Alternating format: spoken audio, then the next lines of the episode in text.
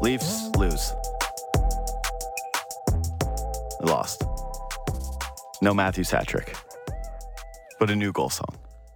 Did did anybody notice? Well, I heard No. on the radio that they were switching it. I didn't even clock what it was Yeah. though. So no, yeah, but that's it. No one even noticed it this time around. So word on the street is that they tried it out with Kid Cudi.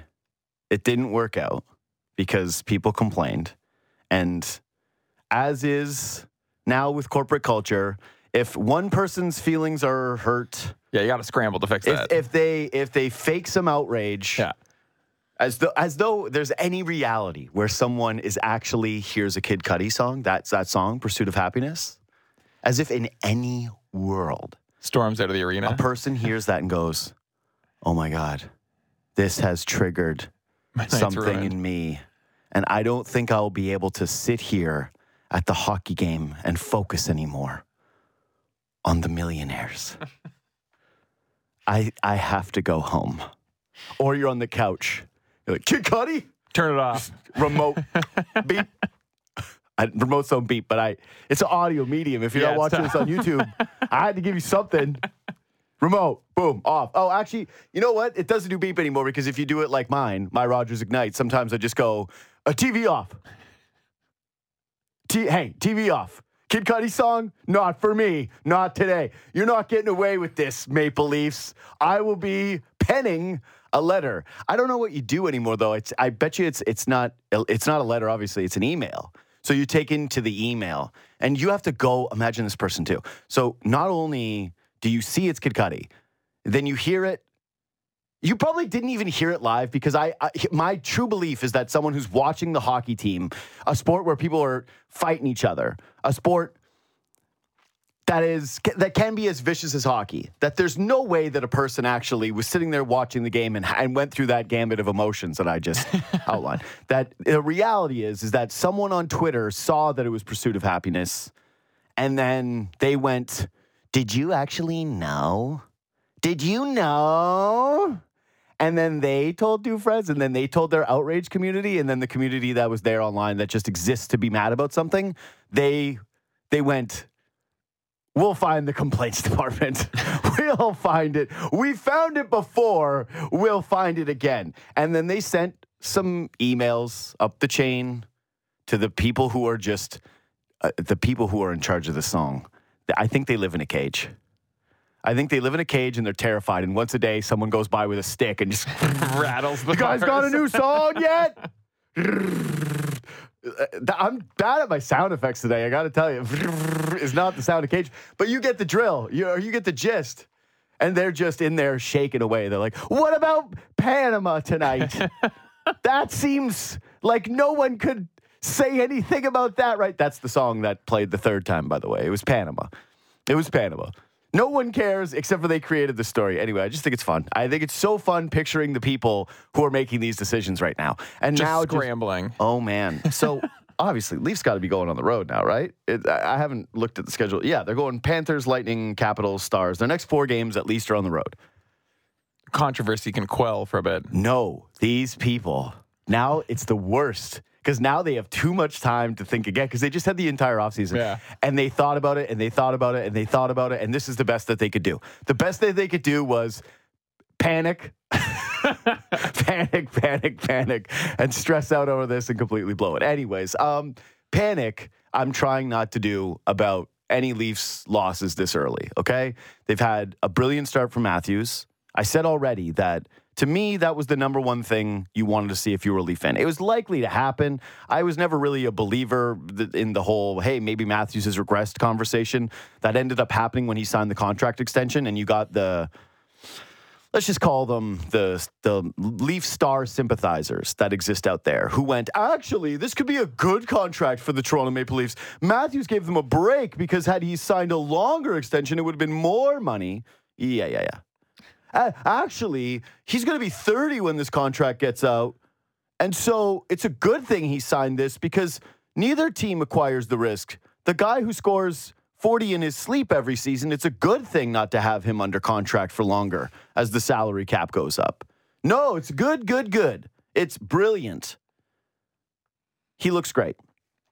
His wrist looks completely healthy. He looks completely healthy. Whatever has happened with the new guys in the room seemingly has made him a little bit more engaged with the physical stuff, which I think a lot of us, as consistent watchers of the Maple Leafs and fair critics of the team, have been wanting for quite some time. And then William Nylander has been out of this world good. He has put together three games where the body of work is hey, this guy's body is actually one of the best in all of the NHL.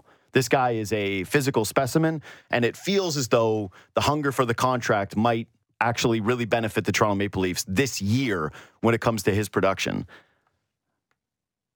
Again, I'm not trying to panic. Nobody freak out. I'm not trying to do what everybody thinks I'm going to do. But the rest of the roster, there's this is a couple of games now where they've really played to the identity of the team that they're facing, right? Like, let's not forget, they beat Montreal, but they had to come back against Montreal. They also had to come back against the Wild. They gave up the first goal. It's the third game in a row where they've done that. And this is the third game in a row where the guys who don't get paid the mega dollars have looked fairly underwhelming to me. I like Bertuzzi a lot. He's taken too many. Pe- That's his fifth penalty of the season. You got you got to chill out. I, I know I know the one penalty in the first game was unfair, but this is this is now. Hey, so this is give him a tap. Hey, that's enough. That's enough. It's like it's like when a dog is pulling on a leash too many times, and you're like, you got to stop on the middle of the walk Yeah. and be like, hey, you got to heal. You got to figure it out here. We can't have this the entire walk. This is getting to be too much. Someone's got to get that going with him. And then, yeah, the rest of the lineup just doesn't really look like it's fitting together so far. It's three games, a bunch of new pieces. They replaced a bunch of guys. So ultimately, I think that I'm in a place of as long as the stars are starring, right? As long as Nylander looks that way, as long as Marner looks this way. Marner played like 25 minutes last night, pretty quietly, but holy hell. Keefe just leans on him sometimes. As long as Matthews looks like this, I don't think Matthews is ever going to have another game where he gets nine shots and doesn't score a goal. Tavares, nice goal, but set up by Nylander last night. Goaltending fine. Uh, my hope is that the pieces eventually fall into place, but there is a little bit of there's there's just some awkwardness with this lineup where you look at them and say, all right, your bottom six, none of it really makes too much sense. And you can't really move any of the pieces to make it make sense. And then your blue line said this yesterday on Leafs Talk with Cuthbert. It feels like each one of the guys on the blue line, minus TJ Brodie, who is actually everybody freaked out when he fell down on the first goal of the year. Outside of that, he's been phenomenal this year. Really. TJ Brodie fully back. Hey, everybody chill out. Nobody needs to worry about that right now. I think he's actually first on the team in expected goals for outside of Brodie, it feels like every defenseman on the team needs a buddy. you know, like, hey, where's your buddy? Who's making sure that you're safe? Because Jake McCabe, I don't know what you're doing out there. Other than I don't like it. That's the only thing I know about what Jake McCabe is doing is, hey, I don't like anything that you're doing right now. Klingberg can snap it around, but I don't trust him doing the other stuff. Liljegren and Giordano have gotten off to a pretty tough start. And yeah, Morgan Rielly's Morgan Rielly. But anyway, that's just, yeah, uh, not panicking. Everybody relax. But yeah, there's just, there's some red flags here. A couple red flags here to start the season as well. All right, Christopher Versteeg, two-time Stanley Cup champion, creator of the phenomenal Clever app, which you can download for free right now, wherever you get your apps. Um, you won two cups with the Chicago Blackhawks. You, they wouldn't help you. They wouldn't let you get in. They have no juice. They didn't care about you. Your whole family, you know, your your beautiful boys, your family. You get to go down to the hockey game. Oh, oh gratis, a courtesy of the Toronto Maple Leafs. I, I, will you renounce the Chicago Blackhawks? I think I think I might renounce the Chicago Blackhawks. Thank you. You're a Leafs guy only now. Exactly. You live Four- here. Well, yeah, four Western Conference Finals over five years, two Stanley Cups, Yep. Rookie of the Year nominee. And if you were to tell me the Leafs would have been taking care of me Mm-hmm. after my short term, pretty unsuccessful year with the Leafs, um, if it was the Leafs taking care of me, I would have told you you're absolutely out of your mind. So Leafs alumni, I do want to give them a shout out. Yeah. Absolute incredible experience. Everyone in the box who takes care of you. My kids had an amazing time, even though they didn't, you know, I didn't even get to go down and visit with all the trainers I've had there for five plus years and all that. But That's actually that, bad. I was trying to make a joke of this, but that's that's not good. That's No. actually bad. That's a bad thing. That's that's no bueno. Wow, no, it, it is bad, right? Like again, I have these trainers I've been with for years, in the minors, players, guys I know, and uh, the fact that you can't you can't go see them after you know that it's it's pretty disrespectful. I will say that. Um, but again, overall, incredible night, incredible experience put on by the alumni, and I do kind of want to touch on the depth role if you want to go through that. At Yeah, I do. point. I, I do. Yeah. And and I don't want to make this all about you, but I just I have one other question, which is most people like you know, my dad was a religious Boston Celtics fan, but then I grew up loving the Seattle Supersonics, and he flipped immediately. But my dad didn't play for the Celtics, you know, like he didn't he didn't play for the, he didn't win two championships. He wasn't like me and Larry Bird. We did it. it probably would have been different in my house. Did your kids cheer for the Leafs last night? Like, what was the? Yeah, yeah. What Yeah. so, so your kids are on the Leafs because that's the smart they- move, by the way. Is like to have them like the local team is going to be far better for their lives. It doesn't matter if every single time they have to explain that their dad is you, and you know, by the time by the time they grow up too, kids won't care about that at all, right? Like they'll be like, oh, it's kind of neat, but that's good. They have They're- no idea. Yeah, they have no idea. And again, if you if you ever seen my Instagram, it was like I brought my Versteeg jerseys for my kids, and they were choked. So we had to go buy Matthews jerseys for them last night. Actually, choked. They're like when we pulled them out of the bag, they're like, "What is this?" Yeah. So we we ripped them right off and put the uh, put the Matthews on because they love Matthews. They they also did have Bedard jerseys, and I said, "Not Yeah. in your life will you wear a Bedard jersey, Chicago Blackhawks in the alumni box." So yeah. Out of respect to everything, they Yeah. did cheer for the Leafs, and they do. They love the Leafs. Yeah, no, that's great. Yeah, it's uh, yeah. You can't go into the alumni box and be like, "Here's my kids decked out in full Chicago No. stuff." Yeah, yeah. You know, like I said, he renounces them. I love this. This is great. What a win for Toronto to be able to get two brand new fans, like pure Matthews guys, and your sons, and then you, uh, two cups there. Like you said, four Western Conference Finals, a Rookie of the Year nominee, which I wouldn't have had in your bio, but that's good. I, Well, yeah, I put it in there. yeah, all I, I noticed. team, yeah, Uh, yeah. Where were you in didn't the? Where were you in? Like, how many nominees were there? Yeah, there there must have been a lot of rookies. Yeah, I was gonna play. say. I was, I was like, you, you got some down ballot votes. You're like, hey, just so you know, yeah, a couple writers threw in some some votes for me. Uh, Like that, that was a nice addition. That was a really Putting nice it down addition. here. Yeah. Okay, so the depth. Let's let's get there. Let's talk about the actual team because, yeah, I, I don't know how much of the rant you heard before you came on, but uh, the stars look awesome, and that's the most important thing for the Leafs, right? It, it would be. I'd be feeling worse if Domi had a couple of goals and Matthews looked like the guy from last year, where we can't quite put our finger on what's going on with him. And there was already, you know, half great Nylander periods, half bad Nylander periods. But yeah, I, I don't, I, I don't know how some of these puzzle pieces are going to fit together, even though there's only three games of sample size. It, it comes back to coaching. Hmm. I've looked at their again. It was hard to watch a game from the box in detail. You know, when you're up there with your kids. So I had to come back. I had to watch highlights. I had to look at ice time. I had to understand why I wasn't noticing Domi. Like the first shift, actually, he had it is exactly what I said he needed to do. I remember him come flying up the boards. He chipped it in. He kept it simple. They had a quick little chance. They got off. Those are things that he's going to have to do to gain the trust. But I, I looked at the ice time. Here's what I have Chicago, two guys under 12 minutes, seven above 15, eight above 14 and a half.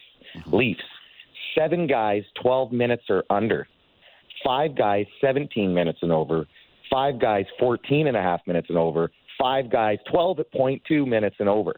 Everyone else is under 12. So you do not trust any of your depths to play. And I've been looking at this. It's a recurring theme from last year, the year before. I love when you got to ride your horses, no doubt. I'm a guy that mm. wants you to ride your horses, but you also need to trust your depth. You need other guys to get extended minutes, to get up in the 16 minute range. Domi needs to get there. I know Bertuzzi got there last night, but other guys need to get extended minutes. And you have to find three guys, two guys that will only play six, seven minutes. You have Reeves that might only play six, seven, three minutes maybe sometimes. But you have to get that third line, especially up in that 12 to 16 range, somewhere in the 16, maybe down at 12 minutes at nights. But you need to get guys extended, trusted minutes to get them in the game. If you expect Max Domi, like I said last week, to score with 11 minutes again, or Matthew Knies with 10 and a half minutes, mm-hmm. it's not going to happen. And you cannot trust guys to give everything in 10 and a half minutes and be offensively relied on. So that's something I, I looked at right away was the ice time and understanding the difference of why maybe Chicago had energy, why maybe their depth players looked better, more confident with the puck because they have more minutes. You stay in a rhythm. If you're playing 10 minutes, sometimes you might go into a, a shift, you might not play, then you lose a rotation, then a TV timeout comes, and then on the real time, you might not even have touched the ice for 15, 20 minutes of mm. real time, and then you're expected to go out there and score a goal. It's just not likely. And with that type of coaching, if you're just going to lay the hammer on the top guys and not find these bottom guys extended minutes, and you're going to take that philosophy again into the playoffs, it's going to be a hard one to win with. Mm, yeah, I, it's it's hard for me to blame Keefe too much though, given the personnel, right? Like. I, I, I get it. you You, got to try some of these guys out, Yeah. and maybe Domi has to play a little bit more. But you're chasing a game, and two of your centers are David Kampf and the 19 year old Fraser Minten. Like, Uh, I, I just don't know got- how much you gotta can lean on those around. guys. Yeah, you got to move guys around and you got to get them out there, though. Mhm. You got to get them out. In 25, 26 minutes is great, but you still have to get other guys in if you're going to win a Stanley Cup. That's just how it is. You have to get Domi's feeling good. You have to get Bertuzzi's. I know Bertuzzi got up in the 16 range. Uh, whether you put Minten or Kampf there to get them extended minutes to get them in the game, there was a really bad play by Kampf when he just skated right over the puck and gap gap control is bad. But maybe that's why he got less minutes as the game went on. But that's a guy maybe you just got to rely on right now since Fraser Minten can't get the job done as a three as a three C getting offense. But Knies played ten and a half minutes. It's not enough minutes for these guys to constantly create, to have the puck, to feel good about themselves. You just you, you look at all the history of time. All the teams have third lines that can get extended minutes. Mm-hmm. Maybe they don't have a lot of that personnel, but you have to try. You have to try to give them more responsibility. And if it doesn't work, then obviously you have to go out and make a change. Yeah. You have to trade. You have to do what you need. We already know they need a three C, a true three C, but they need to start relying on other guys to try to create more, to try to give them more depth. And if you go with this type of, oh, let's just rely on the top guys to score, bottom guys, then you get in the playoffs again, and all of a sudden your bottom guys aren't scoring, and you're not really, you haven't really taught them anything, and then maybe you need them at some point, and then they can't handle it. That's also what you start to run into. So they just need to figure out how they're going to get more extended minutes throughout their lineup. Like, is Boris Katchouk that much better than Domi? He played 15, right? Yeah. I know. Then you look at it, the rest of their lineup, eight guys, eight guys above. I think it was again, what did I say, 14 or 15 minutes. That's what you need to figure out what you can do. Like again, find Matthews his time, find Marner his time, and Nylander, especially with Nylander's looking like this. But get other guys on the ice. Yeah, again, they're chasing it, and so there's a little bit of fudging with the numbers, especially the the later portions of the game. But yeah, I think that if you're chasing it, you can't have Domi playing 11:37. Um, I get some of the other guys, but man, Kampf Kampf's getting paid two and a half sheets. They brought him back to be the third line center. Then he kind of ends up getting bumped down to the fourth line center because it doesn't really fit. And the the more I, I think about this offseason for Treliving and the Leafs, felt like they lost Ryan O'Reilly and they didn't want to lose two centers. And so they kind of hit a little bit of the panic button with Kampf and just said, no, no, no, come back, come back. But with this current roster, he doesn't make a ton of sense. And again, maybe after the deadline, maybe at a different point this season, he does. He's probably a guy who was always destined to be someone where we question the regular season stuff and then we get in the playoffs and he's shutting someone down or he's giving you some some really great defensive zone draws and you're saying, "Oh no, no, no, this this makes sense now. Now he's making his money." But yeah, that I just I don't know what you're supposed to do there. And like for a team that coming into the season, people acknowledge the puzzle pieces didn't fit, but they would get secondary scoring from some of these guys to not really see any of that from Knies, to not really see any of that from Domi. I, I think that's kind of been the tough part so far is that the bottom six, maybe it's not enough opportunity, but it also hasn't felt like when they've gotten them that they've they've given enough push or that they're providing any kind of a spark.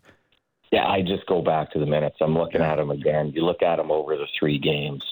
It's just not enough opportunity at mm. all. And if I was in that situation and I was expected to score with seven, eight, ten, like Kampf played nine nineteen. And Yeah. I'm not at two and a half million. If he's your three C, love Fraser Minten and all, and, and you know he's doing his best. Mm-hmm. But you got to elevate him to the three C. Find him. See, maybe he can take an offensive zone draw. He was seventy seven percent on the draws last night. Mm-hmm. Maybe he could take an ozone draw, win it back on the third line, uh, and maybe give Domi a, a chance off a draw, or give Knies a chance off a draw. So those are those are things. It's just not enough opportunity to me. You you just it's just too hard to create if you're an, if you're an offensive guy, and you need to have a little bit of ability to paint outside the lines, like I talked with last week. You don't get the same rope as a Matthews or a Marner, but at 11, 10, 8 minutes, it's impossible to, co- to constantly create and do what you need to do. You know what I wonder too, and this is just right now. And again, I, people are going to get mad at me for this because they're going to say, "Oh, this is a reach."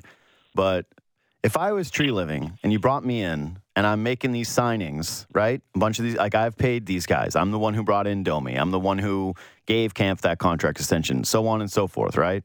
And then all of a sudden, the, the coach that I said we're on the same page is not playing any of my guys, right? I, I wonder if that if that's like, hmm, you know, This happened in the past, too. yeah. Spec, uh, Clifford in the one playoffs, I we've we battled about that a bit, but you did meet his physicality. I know he took the dumb penalty, Yeah, he's almost killed them, but yeah. Yeah, but Like, he, you know, Spezza Spezza played great, and you you pigeonholed him at this minute. You Uh-huh. pigeonholed him at the 10, 11 minute. This is what happens when Keefe gets into these scenarios. He doesn't elevate guys in offensive roles to give more push and help from the back. So your your bottom six is really they really have no chance if they're not going to push. Like with our Chicago Blackhawks, with the you know we had Ladd and, and Bolland and myself. Some nights we'd play 15, some nights we'd play 20, depending on who we were checking. And depending on how much PK or PP we would get, and generally we were second PP, PK. So that's a third line, and you're still finding Hossa and those guys to get on, and you're still finding Kane and Taze. And it's similar for this. You got to find the minutes for your bottom guys to feel good about themselves. And it, look in the past, you can hear my cat. I don't know what he's doing. I was going to say, um, that cat yeah. is hungry. Feed that cat for the love of God. He's nuts. I got to move rooms here, but he uh, he's nuts.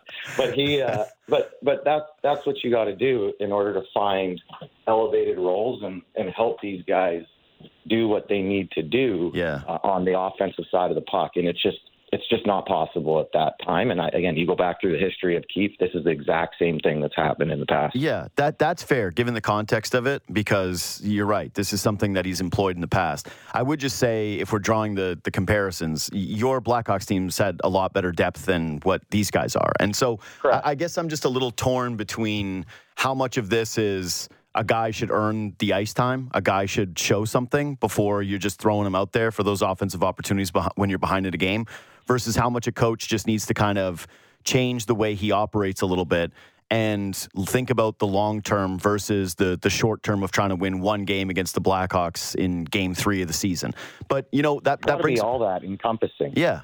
Yeah, Really, Uh, it, it's it really has got to to be. be all that. It, it does, but it brings me to the, the main thing, which is so every time I look at it, I go, how do I make the pieces fit? How do I make the pieces fit? How do I make the pieces fit? And and I'm usually a believer of, hey, if a guy's going, don't mess with anything he's doing. Like, don't change his role, don't change his minutes. In fact, just give him more, more, more, more, more. But Nylander looks so good this year. He looks so strong this year, and he's clearly driving that line, right? With him and Tavares, it's just it's it's not a question as to who is doing what. Knies is not going whatsoever. Like he is just he's he's lost with Fraser Minten. I wonder if the eventual move here, if we're talking about the long term, the short term, getting guys more involved, whatever, adding to your depth, finding out what actually matters in the season is to go back to the Nylander at center question because we did it all off season. They talked about it. It was very clear that they kind of needed to do it based on the depth that they had at the position. And then Fraser Minten came into camp and got all these positive storylines. And it was, oh, he's so mature and he's great. And maybe he could actually break camp with the team.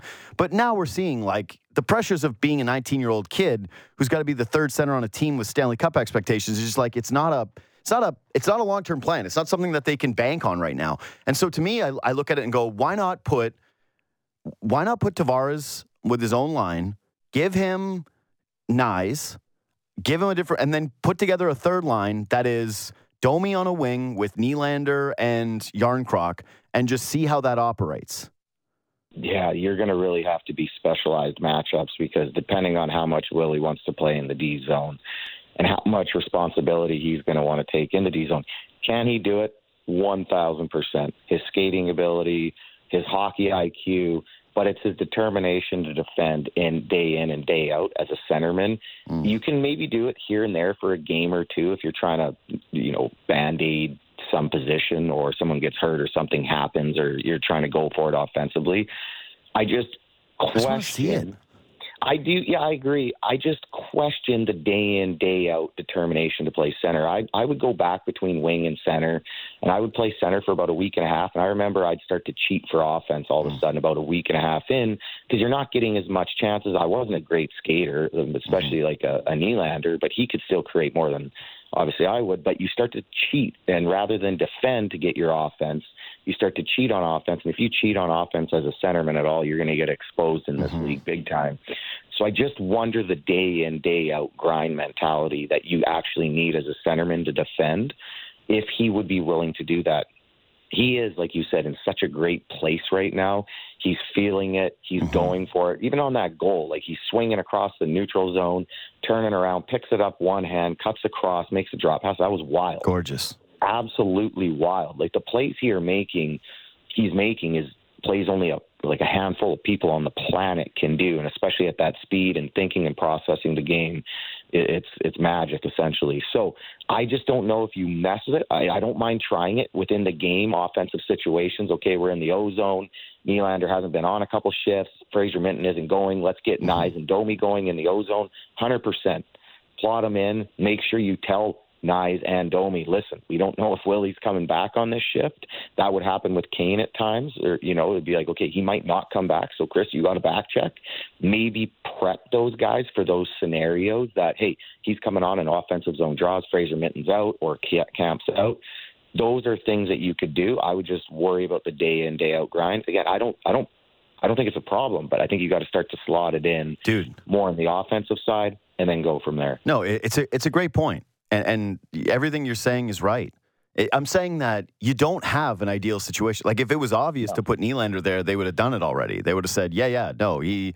We don't feel like he's going to cheat. We don't feel like he's going to do any of those things. We don't think it's going to. You know, you and I talked last year when they took him off power play one, how frustrating that was for Nylander. And people have said, well, if you put him at center, he can earn all this money, and it's an incentive to say if he does this well. It's like I think he'd be fine pointing to back-to-back 40 goal seasons, which he can do comfortably in this top six winger role, and say, yeah, I- I'm going to get paid. Like if I if I keep playing the way that I'm playing through the first three games of the season, I'm pretty sure someone's going to show up at my door on free agency day with the, the bag of money that I so desire, right? Like, No, yeah. I, I don't think that the center stuff is going to incentivize him outside of if he's the kind of guy who's geared towards that challenge right now. Like, if mentally they go, don't you want to see what your maximum potential is as a player? The other option is to simply. deplete his point totals too. Yeah, but overall. but that's going what- to center, and of that's, course. that's like exactly what you said. No, so, dude, that's why you can't. Like, he's not going to want to do it. He's like, why would I want to lose points in Yeah. a contract season? Why would I want to be criticized for the defensive mistakes that I make? Why would I want to be shown on every single article or every single tweet when I do try to cheat for my offense? Because there's a million eyes watching this, and I'm going to end up getting the the circle treatment, right? Where oh, look at mm-hmm. this on the on the telestrator, where it's like, here's the William Nylander trying to fly the zone. Like, if I'm him, I understand why I don't want it, and that's why. But it's just like. I think I think it's the only choice you have outside of the other one is you try Domi as your three C and you go with an offensive line there, but it's clear Treliving doesn't trust him on the wing, so I don't think that he's going to trust him in that role. Like you ain't putting him at center. that's right what I mean. There's I no just chance. I, I don't know what the hell you do. It, so back in 2010, I know I'm talking back, and I'm one of those old Yeah, retired you guys. are. You- Yeah, yeah. no wonder your kids groaned when you pulled the jerseys out. They're like, "Ugh, this again. we get it. You played. God." Yeah. Patrick Sharp, an offensive winger, could play center. In 2010, Quenneville mm-hmm. went to him and basically said, This is your role. Please play center. We don't have anyone with your ability to move to the center hole and the 2C. So mm. they actually moved Sharp in to the 2C. It depleted his points. His point production went down due to that, but it helped obviously elevate us to win. Without him in the 2C and taking that role on, we don't win. So you go back to the entire scenario, the situation. Can Willie do it? Mm-hmm. Thousand percent. It's a dedication you have to make day in and day out to be a, a top two C, playing against guys, grinding it defensively. how much do you want to win? Mm-hmm. That's the second piece. How much are you willing to sacrifice? You got to sacrifice to win. Guys got to sacrifice points. They got to sacrifice their bodies. That's just a, it's a similar scenario. Super offensive winger, great speed. Willie's even higher end, but that's something that if you're looking to win a Stanley Cup, Mm-hmm. that could be a piece that you do. It's just it's it is a funny year. It's a contract Yep. year. He also had contract security, different, but it, and he's going to get paid regardless of Yes. how it goes. But that's a piece that how much are you willing to do? What are you willing to sacrifice? And I'm not saying he has to, but it's just it is an interesting conversation. You know it's crazy? I hate saying this, but I and I, I think everyone outside of the most diehard William Nylander fans, the ones that have his his profile on their or their his picture on their social media, I think we'd all say normally what you're saying is, hey, this is another reason to give this guy the contract right now, right? Hey, he's earned it. Prove to him that he's a part of the organization. Give him that little bit of extra money so that he has the buy-in to feel like hey, I don't have to, sa- I can sacrifice the points because I'm here long term and you gave me everything I wanted. But he's the type of guy where I say you remove the incentive and it it potentially creates another question mark. Like I'm not 100% on that being the case. I'm sorry, I, I just I'm not. Yeah, does that com- create complacency? Is what yeah, like I, I don't want to have that either. I, I love, Yeah. like I, I hate Like, that he's he's motivated. He's great. Yes, I think that they have no choice right now but to give him the contract extension. I just I don't see a scenario that makes sense for them whatsoever anymore. Especially now that Matthews is under the four year deal. Like the time to trade Nylander or Marner has passed to me. Like maybe it resurfaces with Marner at some point if they really need to shake it up. They have another disappointment and whatever. I, I don't know, but I, I just don't I don't see how this works in season. Uh, like recouping assets, they'd have to be out of the playoff picture, and even then, it would feel like it's such a disappointment. I don't know what the. It's like everybody's got to go essentially. Like everybody's got to. It's clean house. You got to be fired. I don't know. You. It's just bad. It's so so so bad. Doomsday scenario. But yeah, I just I think eventually they're going to have to take a look at it. And maybe it comes later in the year, but I want to have that information at least so that if it does come to this in the postseason, you have something else, another move to go to, so that you just don't see a repeat of years past, or you don't have situations where guys that don't belong, um, yeah, are, are playing in And roles that they they easy shouldn't to be See that though. Put him in the offensive zone. Start to try it Yeah. in the O zone. Start to see how he tracks back if they lose the face-off. Start to see, you know, you're going to get a lot of like da- data essentially on what you need from him and what he's doing, Mm-hmm. and you can protect him in that that piece and that role by also uh, giving his wingers information. So yeah, there is things they can do. It's just are they willing to do it?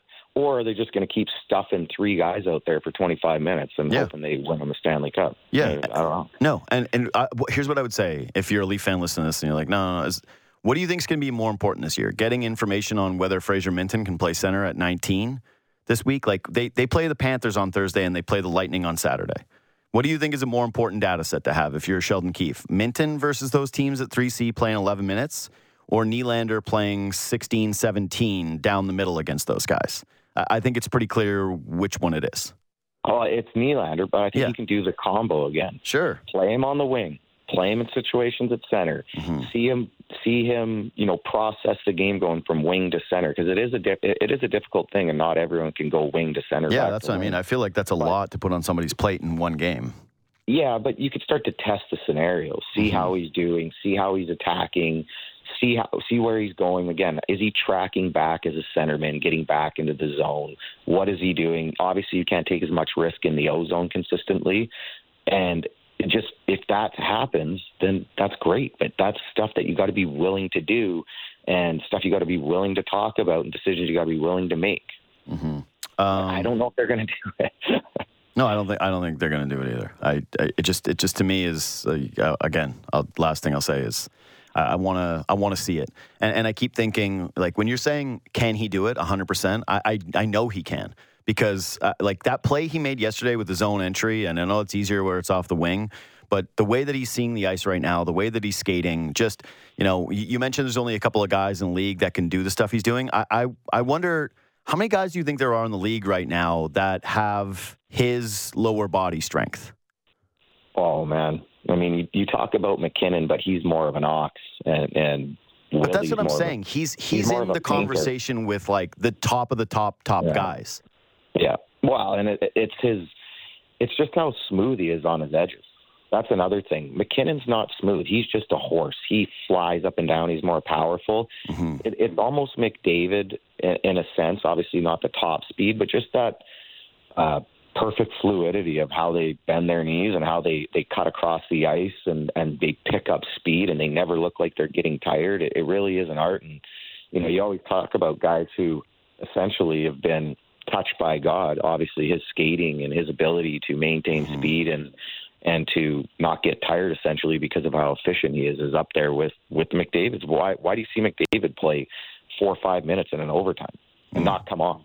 Like these, it, if I went out for 30 seconds, you'd have to put a rope out there and drag mm-hmm. me off.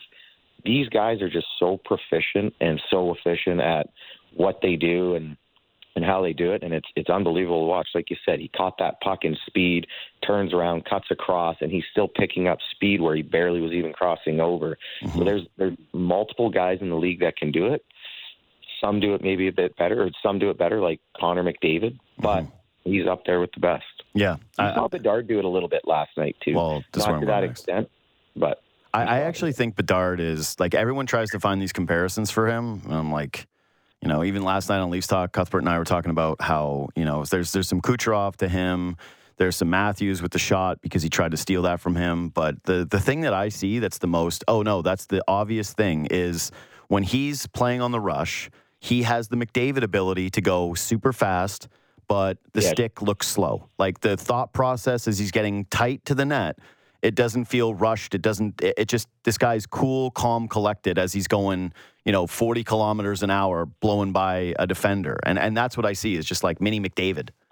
yeah, he's he's incredible. He processes the game again super fast. His edge work, um, everything he does uh, around the ice, he's always processing and making. Generally, you know, his his passing rate. I mean, how many times do you really see him turn it over? No, it, It's- dude, it's- he's so he's so much incredible. smaller than a lot of these guys, Mhm. and yet the way, yeah, he's able to use his body and protect the puck, and then make just these He's a thick kid too, right? Yeah, he's just he sure, but I like the short little quick passes that he's able to make in the offensive zone must be so frustrating for some guys where they look at him and they they get in tight and they're thinking, "Oh no, don't worry, I'll be able to take the puck from this kid."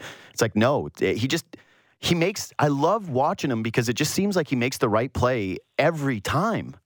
He's a he's a 95-5 guy. So everyone used to ask me the difference between Kane and Gaudreau, especially when I first got with Johnny, and I was like, Johnny's about a 75, you know, 25 guy. He makes his plays 75% of the time, you know, and he it's it's high risk and turnover consistently.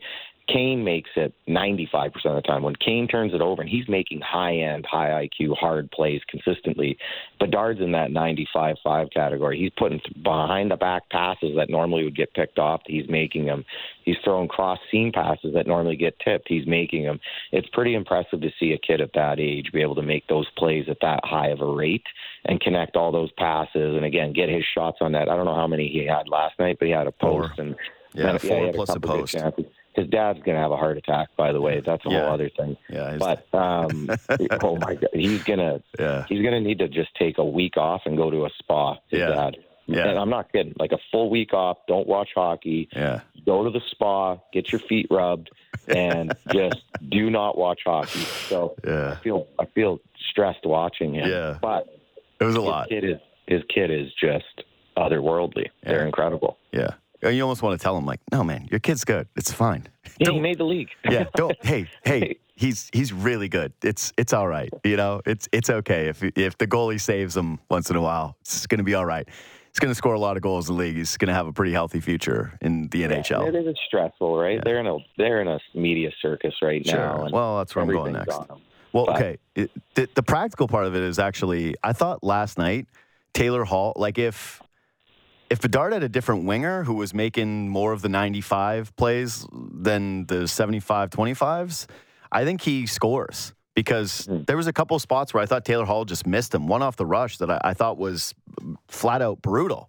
Um, and then- coming around the net twice in the first. He could have fed him coming down, and Yeah. he didn't get it, and he gave it to the D. There's Yeah. a couple times like that. yeah. Yeah. just I, I don't know what. I, personally, my conspiracy theory is that Taylor Hall is jealous. He's like, I never got this hype, and then when I did, I wanted out. And yeah, anyway, he's a little professional jealousy. 'cause He, well, he's talking before the game started. I don't know. I know. I'm just joking around. I don't really think that's true. But maybe just a touch of it, you know, like a little touch that. of it. we're all jealous a bit. I'm yeah, that's jealous. what I mean. That's, isn't it? Is it all right for Taylor Hall? Got traded off the Bruins to go to a rebuild, and the former first overall pick. He's like, "You're not so hot. I was pretty good too." Yeah, I just wonder. I just wonder. He's a competitive guys. Anyway, um, before the game, he says that he thinks Bedard is doing too much media and he needs to do less. And I'm a media guy, so I go, dude, shut up. Bedard is one of the most important things, one of the most important guys to the NHL right now. They're trying to market south of the border. They just had him opening night against the Penguins. They just had him against the Habs, the Bruins, the Leafs, right? This is this is going to be, hey, here's the league's new toy. These guys always want more money. They want the salary cap to go up, but then you know he's talking about how he doesn't want any of the one of the league's most famous players, a guy with legitimate buzz right now, to be in front of any cameras or less cameras, which I despise. But eh, then I think about it practically in terms of him looking out for a 19 year old kid who is doing a lot and who is also having to play close to 20 minutes a night for this team down the middle. Like where where are you at with Hall speaking out about what uh, Bedard has had to do to start the season from a yeah media off ice standpoint? Yeah, looking at him on a human level, you always want to make sure he's okay and he's not overwhelmed. It doesn't Mm. seem like he is. From a league level, you need more. Yeah, I, I I need agree. Bedard. I said I need McDavid downtown, Calvin Klein, Mhm. Madison Square, you Yeah. know, or wherever. You need to promote these guys as much as possible. These guys are what's going to sell the sport for the next 15 years. These are the guys that, you know, bring people out of their seats every single night. You need more attention. Not so much maybe buzz around the uh, like or, or more sound bites from him, but just more highlights, more of him shooting in warm up. Wow, look at him shoot it in warm up. I mean, is he just shooting a puck in warm up? Yeah, but people are enamored with him shooting a puck in warm up. These are things that is selling him. It's selling the game, and it's what we need. It's what I, I've said. What was it? How long ago was I on with McDavid when I was rattled that he's still on at 10:30 at night? It's an mm-hmm. absolute travesty of the league, and it's still brutal that they're not doing 6 p.m. starts in Edmonton. It's disgusting, but we don't need to go there. But these guys need to be hyped. They're some of the best athletes on planet Earth, and our sport needs to keep growing. Like you said, the cap, the cap needs to keep going up. These guys got to earn what they're worth. And this is a piece of it. So I I agree what he's doing on a human level, is looking out for him maybe, or just trying to temper expectation. But as a media level, I, I love it. I, you know, you see my my own kids come on and they look at him taking a shot in warm up, like I mm-hmm. said, like a little clip clip and and stuff like that. The the fans love it, and give it to them. Yeah, I, I, I think they need to because part of the my whole argument of Bedard needs to be in Chicago was that people were going to see him, but that also he was going to be in a market that mattered. Like, um, I was talking to Colby Bryce yesterday. Harper he, right now. Bryce Harper. Just go there a second before Yeah. you talk about Colby. Everything is about Bryce Harper Yeah. right now, yeah. and the way the sound bites he's giving and the, The emotion he's talking. It's the best. oh, it's so I don't even like baseball. I love it, and so I double love it. I know but you yeah. love it. Yeah. Okay, now go to Kobe. But that they sell him every second he's on the screen. Right Dude, they now. should. They should. This is this is anyway. It's it's. I get it that if you put yourself out there, there's risk of looking like a fool if it goes wrong. But yeah, I just think the upside is massive. Like, and we all accept that Bryce Harper is a bit of a douche. Like he is. He's just a douchey guy, and he has been from the moment he stepped in the league. Like he's he had a one up here where people asked him if he was going to celebrate his birthday. Remember that? And he said, "Hey, you going to go out for a drink on your birthday?" And he just looks at the reporter here and he says, "It's a clown question, bro." I went, ugh, this guy makes me sick. He gives me the heebie jeebies. But when I watch him, you know, stare down guys rounding the bases as he's pimping two home runs or celebrating his 31st birthday as he's trotting around the bases, where he's talking trash at podiums, I can't get enough. And it makes me want to watch this guy resonate with that city. And so hopefully, I think I, I was going to actually tell Colby yesterday that I sort of blame Sidney Crosby just a touch because it's like the mm-hmm. LeBron thing in basketball where I blame LeBron for some of the player movement because guys, they wanted to emulate LeBron, right? Everybody says they emulate Kobe, and I don't see enough of that in basketball where guys are just killer mentality. I, I see a lot of guys who actually say they want to be Kobe, but then they really emulate a lot of LeBron with like the business, the championship, like the ring chasing, the switching teams, all that stuff.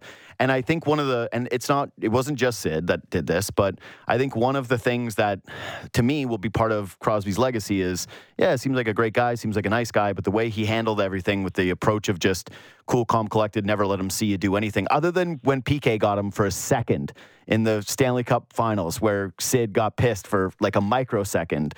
Uh, Bedard seems to have soaked that up of like, and that McDavid has done the same thing. Even though McDavid actually says stuff sometimes, but the He's professionalism a- approach, he's also got an Instagram and a social handle, which Yeah. even just pictures, uh, like he's got Something, a half a yeah. plus followers. Yeah, like Sid. Sid doesn't have to even run the account. Just post Yeah. pictures of scoring Yeah, goals in the game. He- you know, I know. But that that's something when we were just to defend Sid a little bit on this.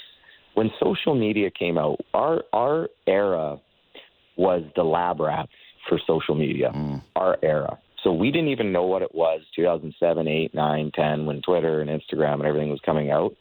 They told us that Get rid to of not it. go on. Yeah. To get rid of it yeah, while the other leagues started to realize how to use it. Um, so it, it was basically it, it was we're the lab rats essentially, Yeah. and the, the NHL scared players away from it, yeah, and it's kind of hurting them now a little bit. And now these players, these younger players, again, even Connor Bedard doesn't do much on it, but he posts goals or he posts thank yous, and he's got a half million followers. He has Yeah. some he has some commercials to post on there. It's big for him. It's big for his brand, but to defend Sid and to defend all the players, you know, in those days we were literally, literally told, you know, get rid of it. yeah. And you wonder why? Because you guys would come up with handles like Stegalicious, for oh, example.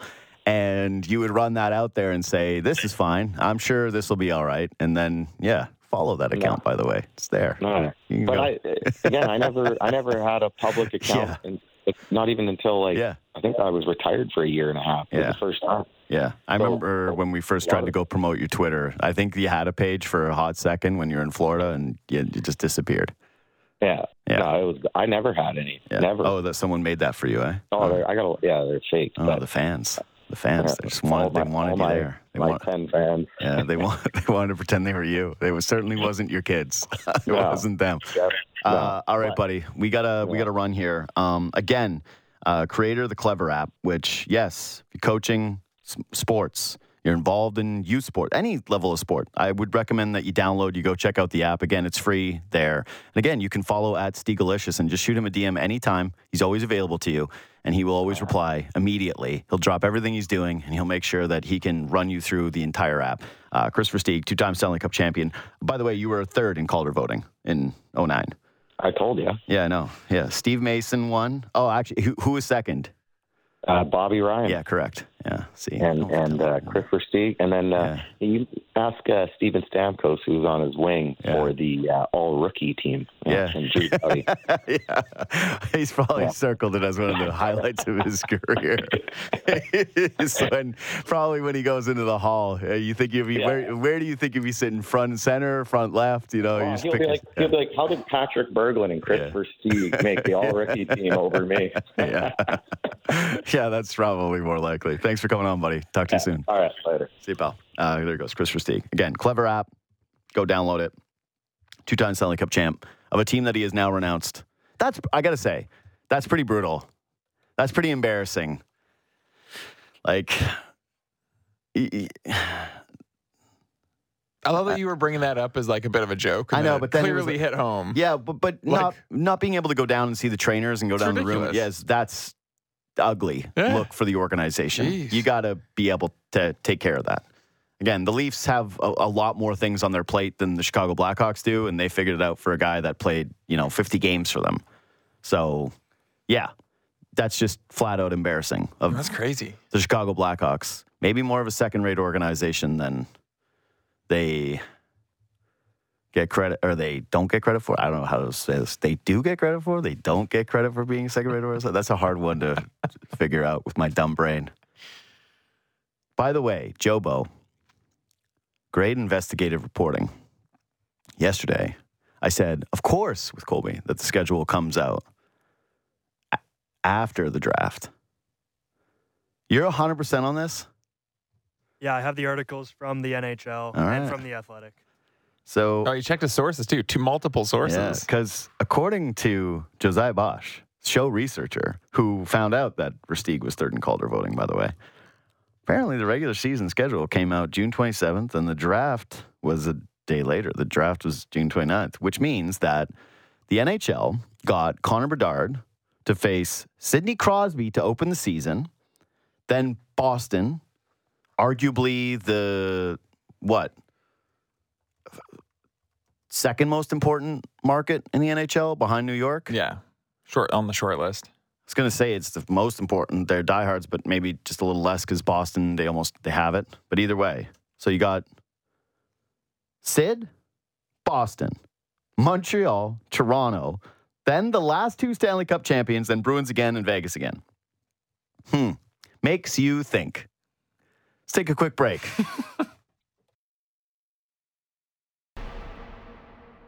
All right, Brady Quinn in a couple of minutes. I need to confirm what it is he's doing, but if it is what the guys behind the glass have told me it is, I think that's a nightmare for everyone else around him. Let's just say that. I'll talk about it with him in a second. Um, okay, so last night's game, football game. Obviously, I'm watching the Leafs. It's my primary. My job is to break down the Leafs game, so I watch it very closely. And I've got the Cowboys game on, and second screen, I had baseball on another screen too. I was sneaking in. I was felt like a little bit of a I feel like a little bit of a bad boy when I'm doing Leafs talk nights because I'm just like, you know, sneaking in to catch a little baseball, sneaking around, catching some baseball. So I wasn't as attentive to the first half as I was the second half of last night's game. So I, I will admit that didn't deep dive into Cowboys Chargers the way that I normally would because of the Leafs and the playoff baseball.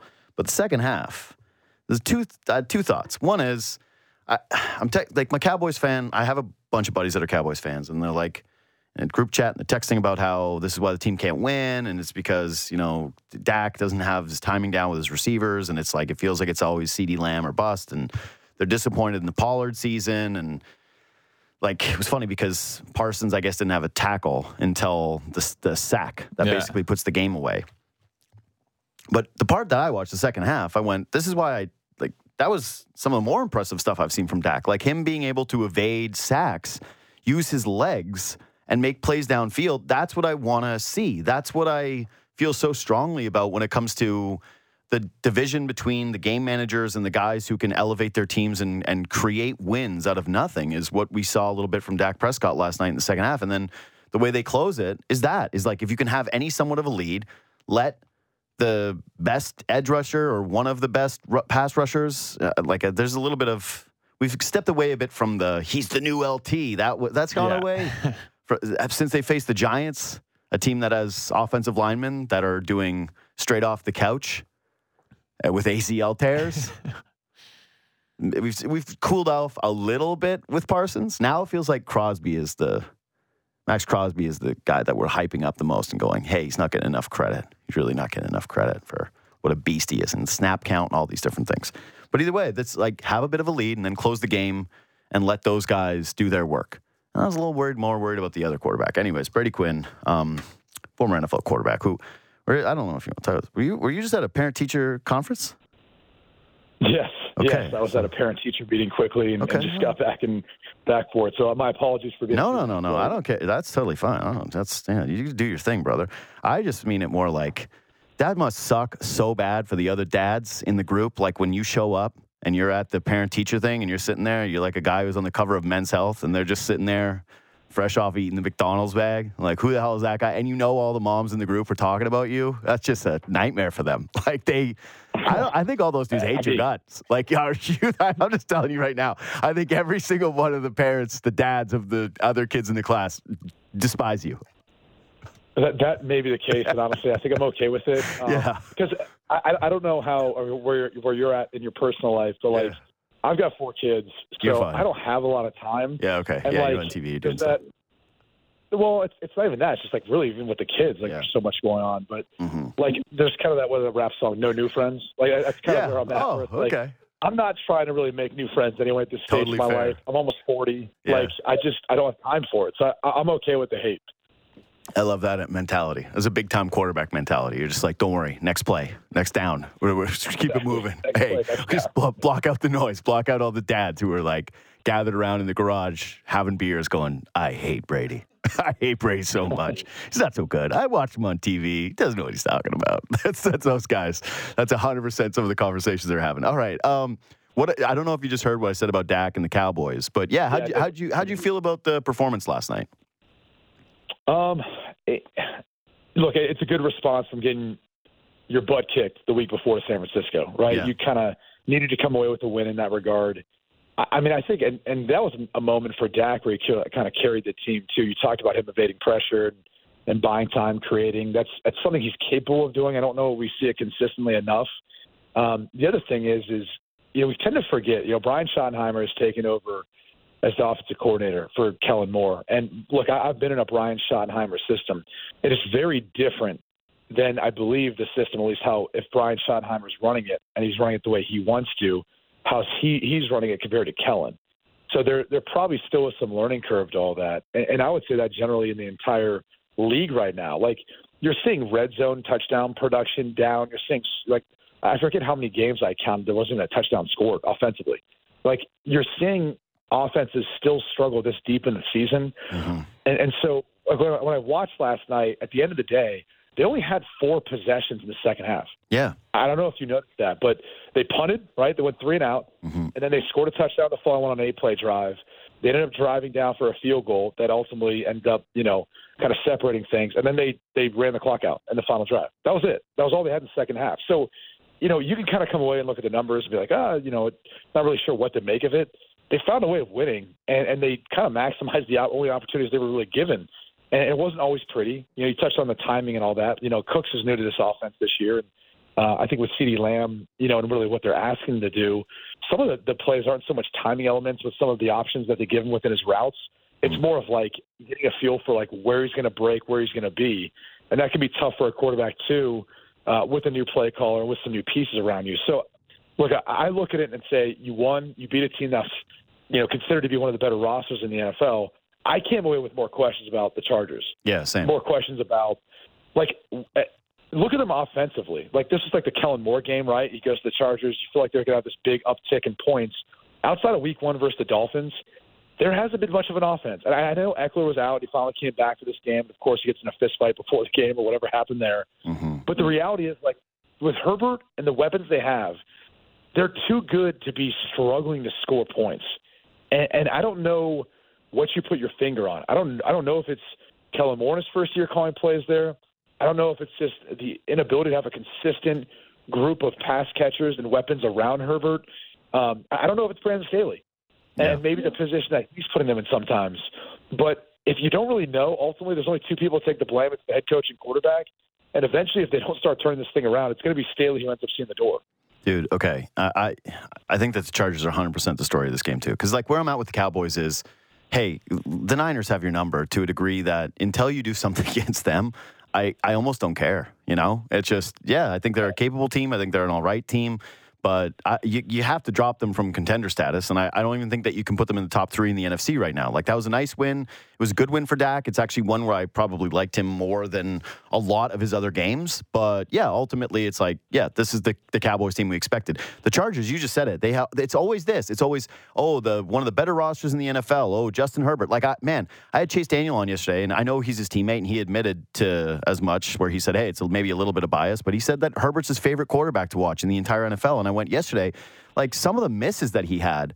I- I'm going, what the what is this exactly? Like what what the hell is happening here? Why does it feel like you look so great at times and then you have these moments where it just uh, yeah, it, he leaves you feeling a lot of incomplete. Like there's something missing with him, and I, I wondered how much maybe the hand affects him in a game like that. Like it's his non-throwing hand, but still he's protecting a lot. Probably hurts. But yeah, what do you just make about like? The, let's start with the quarterbacks part of all of this. It, it's hard to, to touch on what it is. I mean, I would think off throwing hand, it might hurt while you're playing, but you're not thinking about that out there when you're throwing. You know, I, I would say this if it was his shoulder, you know, that can still play a role if it's his off throwing shoulder in your motion. You know, the way you separate your hands, the, the way they teach it now is you come to equal and opposite, right? Um, and that could impact it. But his hand, I don't know. I mean, maybe there's a there's some small nuances to his motion that have been impacted, but I don't think that's a, that's the case.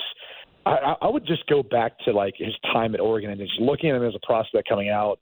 and now since he's gotten to the NFL, you know, he he kind of made a much bigger splash in the NFL early on, more so than he did at Oregon. But like every year at Oregon, he got better and better and better.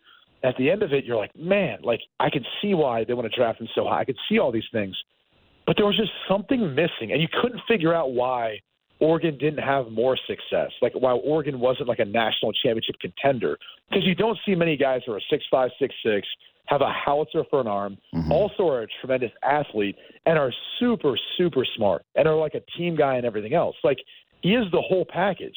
And so you're like, all right, it's just Mario Cristobal's offense, right? Like Mario Cristobal just it's their head coach, it's the way he wants to, you know, the way he wants to run his offense. Because then he gets in the NFL and he starts putting up a ton of numbers. Mhm. Well, the problem is like we haven't really seen much beyond that, and so I, I don't know if it's just a matter of you know consistently throwing the football in a manner that can compete on the level with Patrick Mahomes and some of these other quarterbacks. I'm not sure if it's, if it's that or if it's purely just a matter of the coaching that he's had while he's there, and you know maybe that's the one thing that needs to change before we're really able to see. Um, you know, again, I don't I don't want to understate the fact that you do have a new play caller there. Sure. We do have cut down off seasons. We don't see teams play their starters in the preseason. Like it takes a while for all this stuff to come together, and and that's the part of the game now. But uh, there is something missing there. And it, look, if I knew, I, I might be on that staff helping out coach them at this point in time and help them to find more consistency from because when he's on, he's as good as anyone in the NFL. But last night was an example where it just felt like at times he wasn't consistent enough. Yeah. Can I give you a, like I don't know either. All right. This is just a layman's uneducated feeling, but I I was thinking about it a little bit last night because there were two plays in particular. One, he has Keenan Allen wide open for a touchdown, and he and he sails the pass what like ten feet past him over his head, like just a like a layup of a throw. And then another one that he gets away with because they score on fourth down on the goal line, but where he makes just a terrible throw late to Ekeler, where it's it's a, again a walk-in touchdown, and it's just a it's a bad one. And the finger, and he had the shoulder, and he's at the rib, and he, like he's been beat up a little bit in his career. But last season, if you go back, he was among the league like at the bottom of the league for plays down the field. And some of that you could say is like always the Mike Williams injury, but I don't want to feel like Justin Herbert is dependent on Mike Williams to throw the ball down the field. I I wonder if he's just been beat up enough that it's starting to rush him and starting to affect his clock a little bit. And, and that's what we're seeing is like some of the timing, some of the accuracy that it's off because maybe he's just got that accumulation of hits starting to build up in his head because there there's sneakily been a decent amount for his career so far. No, and, and I think the thing that he needed to work on the most, kind of going back to when he was coming out as a prospect, was like touch. Yeah. Like it, it was like he's got a really, really strong arm, but you know, can he throw balls downfield and, and put shape balls into windows with touch? And that's always to me kind of been, I think, where he struggled passing the football. I mean, and you can talk about how you know last year was a little bit different too with the way their offense was constructed. That that was why a lot of people thought with with the way Kellen Moore pushed the ball down the field and put up bigger numbers during his time in Dallas, you thought that may change, but it, clearly it's still struggling. So I, I, I'm not sure it's, it's so much of him getting beat up. I don't think it's that because when he gets outside and he wants to, like he can he can put the football wherever he wants uh, downfield. To me, it's just a matter of like how he shapes it. He throws more of a flatter, deep ball, and given his delivery, you know, he kind of comes a little bit more from the sidearm with it. And there's nothing wrong with that. That's how a lot more, you know, a lot more quarterback coaches are teaching it, uh, or anyone who's working with mechanics mechanics are teaching it. It's more of a rotational throw Mm. than it is an over the top throw. But I've, I've always kind of felt like, well, it's hard to put a lot of air on that when you've got more of a rotational throw because of the way you're setting your shoulders. And if your shoulders aren't going to kind of like change your gauge when you're pulling them up to kind of articulate the ball with more air, that's going to play a role. Like you look at Patrick Mahomes, he can throw sidearm, he can throw over the top, he can throw however he wants. And I think with Herbert, it's a little more rigid, it's a little more structured as far as how he's throwing the football, in particular downfield, and the way he throws downfield. So um, I, I just think when you watch him versus some others and, and their throwing motion, how they you know Mm. Pass the football, you know the, the other guys tend to be a little more natural with how they shape their throws compared to him, which he almost has to like take so much off of it because he's got such a strong arm. Buddy, I don't know.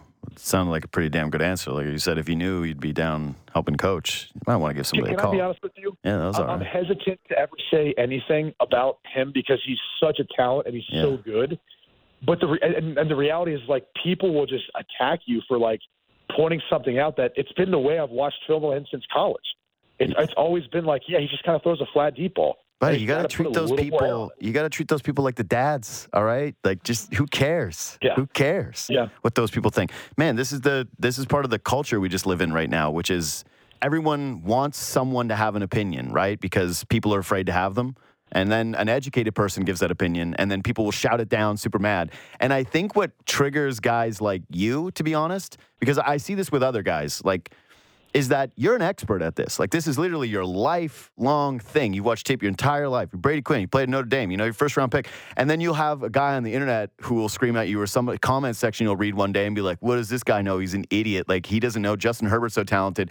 And you'll blow your top because there's no. You wouldn't walk into the mechanic, right? Like you wouldn't go in face to face with someone and be like, "Hey, something's wrong with my car." They're like, "Oh yeah, it says your brakes," and you're like, "So it's a you stupid idiot!" Right in their face, like they would hit you with a wrench, right? Like they would just be like, "Yeah, this is the most insulting thing that's Well, ever happened." Yeah, like oh, and you'd pay to see it. You'd pay to see it. I just I think that there's a little bit of breaking our brains sometimes where yeah, the things that we pride ourselves on being experts with, there's just this a thing that's never happened in humanity before, which is a mass of people who have no idea, who have just this bold ability to shout it down as loud as they can and as rudely as they can. So yeah, that's what it is. But yeah, I think that's a really good opinion. Like I do. I think that's a, a solid one. I think it's an educated one and it's one that makes sense to yeah, an idiot like me. All right. Um Belichick lost McDaniels. He's 26 and 30 since 2020. And that's uh, good for the 20th record in the NFL. And all right, I I, I don't even I don't think they're going to fire him in season. I just don't think that's going to happen. But man, they, they got a new offensive coordinator. They didn't get great weapons. The offensive line is not great. But what the hell do you think happened to Mac Jones? Because at least he used to be competent. Yeah, it, it- it's tough. I mean, I think the pieces around him aren't good at all. I mean, eh, look, Kendrick, Ken, they rely on Kendrick Bourne to be your like your deep threat or like your your big play wide receiver, and it's just tough. I think they've missed. You know, they missed on Tyquan Thornton. He hasn't had the impact they thought. I know he's been banged up, but um, he just hasn't been as dynamic or reliable or explosive as they thought. And you know, the the tight ends too. Like, remember when they actually spent in free agency and they brought in Missed uh, on both. Jonnu Smith. and Yeah. uh, yeah, Hunter Henry. Well, I I don't even know that they missed on both. It was just like you went through that period of time where you had Matt Patricia, which he didn't know what he was doing, and then you just didn't utilize them the way you typically would. You know, where you're doing more play action, more boots, more things. You know, basically what you needed was like a Kyle Shanahan system and disciple. But the truth is, is like that's not Bill Belichick. He's not going to have someone outside of his coaching tree come in and be their play caller or, or be able to see and peek behind closed doors what actually goes on there in New England. And so this has been a byproduct to me of I think Bill Belichick, the general manager, who struggled mightily to build a roster that's able to compete that doesn't have Tom Brady at quarterback. I mean, mm. you've got to spend, you've got to create, you know, you got to have guys off the edge. They've got Judon, so that's part of it. And, and Gonzalez has been fantastic as a as a rookie, especially at cornerback. But look, they've been a little bit decimated with some injury, but they just have not been able to hit. And they've been not, and in particular on offense, where mm-hmm. they've got you've got to be able to have firepower. If you don't have Tom Brady, you have to be able to have that firepower on offense around him, and they don't have that. So, to me, it's been the the biggest thing that's plagued New England has been Bill Belichick, the general manager, not the head Yeah. coach. I mean, he's still a great head coach and how he game plans and schemes. But that's what I think has been the biggest issue is they just don't have any difference makers. Like when you watch tape of them, there's no one separating. It looks like Velcro out there. Like everyone's stuck on everyone. It's a tough world to live in if you're Mac Jones. And it's not like their offensive line play, which we kind of under um, understate the importance of Dante Scarnecchia, which when he's retired, I don't think their offensive line play has ever been close to the level of play of which it was. So it's just you have all these things that I think have added up over the years, and without Tom Brady, and now all gets exposed. And so, to your point, they don't fire him this year. I think if they if they ever do agree on anything, it'll be to go this. That's how it's going to go. I think between Robert Kraft and Bill Belichick. I, can't imagine he'd actually would fire him. Yeah, I feel like it would be one of those. Hey, we can say it's mutual, but realistically, Yeah. he's going to be fired. That, that that's how they're presenting it to him. Like, because you just said it, the the GM stuff is too bad, and I don't know Bill Belichick, but I would imagine that given the way that he comports himself and the success that the organization's had, that he's had, that if they tried to go to him and go, Bill, we still want you to be the coach, but you can't be the general manager anymore, that he's not going to willingly accept that. He's not going to say, "Oh, great, it's my fault doing this." All right, yeah, carry on. Bring in the new guy. Like, imagine also being the new guy. Imagine being the general manager, sitting down with Bill Belichick, and being like trembling, like, "Hey, so I think all the guys you drafted suck. that every single guy that you have is terrible." But, but, but even but, but, even think about guys who they let move on. Oh like, yeah. Think about when they let Chandler Jones move on. I mean, mm-hmm. Chandler Jones has been one of the better edge rushers in the in NFL history, and I know we can, you know, yeah, hopefully not make you know light or make fun of what's happening with him now off the field, but like during his time in New England, he was everything you'd hoped he would be, and then you mm-hmm. let him go. Like, like I kind of look back and you, and I wonder if Tom Brady thinks this. If he looks back at the Super Bowls they lost, and they're like, yeah, if only we had like a Chandler Jones to finish out a game, right? Mm-hmm. Like, if only we had like that one or two special players that instead we were cheap, we decided not to go that route, and we went a different direction.